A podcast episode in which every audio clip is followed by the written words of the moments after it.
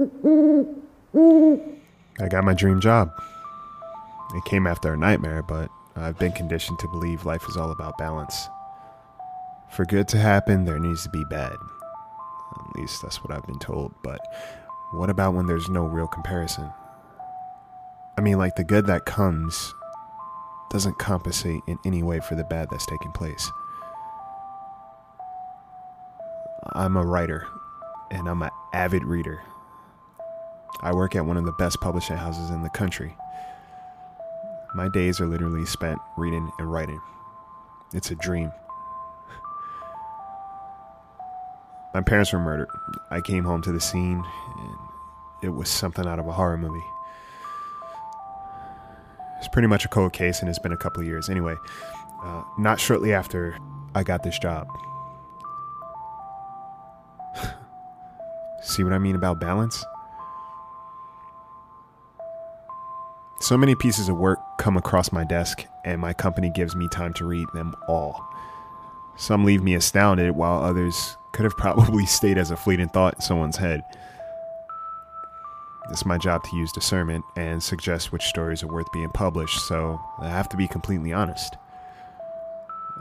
I'm a harsh critic of my own work too, so before you think I'm some pretentious asshole, just know that I'm consistent. Left up to me, they'll never be seen by another pair of eyes. Ever. My therapist suggested stream of consciousness writing to help me with everything. I'm a big fiction writer, preferably murder mysteries and anything horror. In a weird kind of way, I guess that makes sense. It's my vibe, and on the weekends, I love to steal away, kick back, and just read a ton. Sometimes I can get through about three books in a day. Don't ask me how I do it, it is kind of weird. And when I'm reading, I really picture the space, the scenes, the detail, the dialogue, everything. The Office knows my preference, so they do their best to give me a decent amount of that genre. I love reading, but it's truly a struggle to get through some works. Even though it is my job, if I'm going to be reading this much, I should enjoy it, right? You're probably wondering if I have a relationship. Everybody wonders that. It's long distance, but we make it work.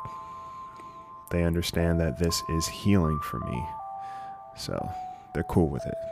And I appreciate that. Hmm, house call. This looks pretty good.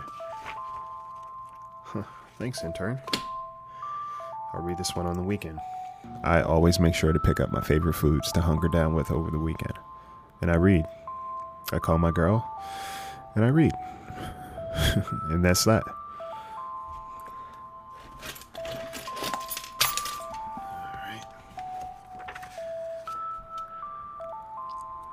Based on a true story.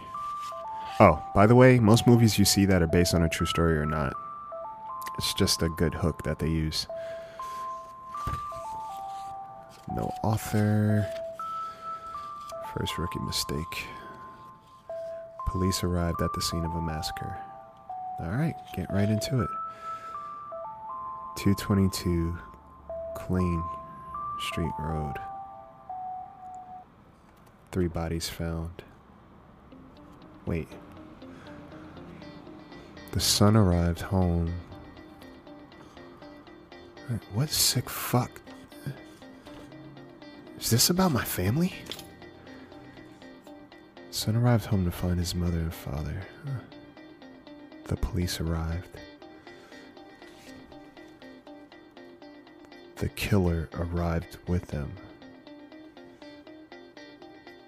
But only he knew. The killer. The killer sent this to me. Killer has been following me. He knows where I work.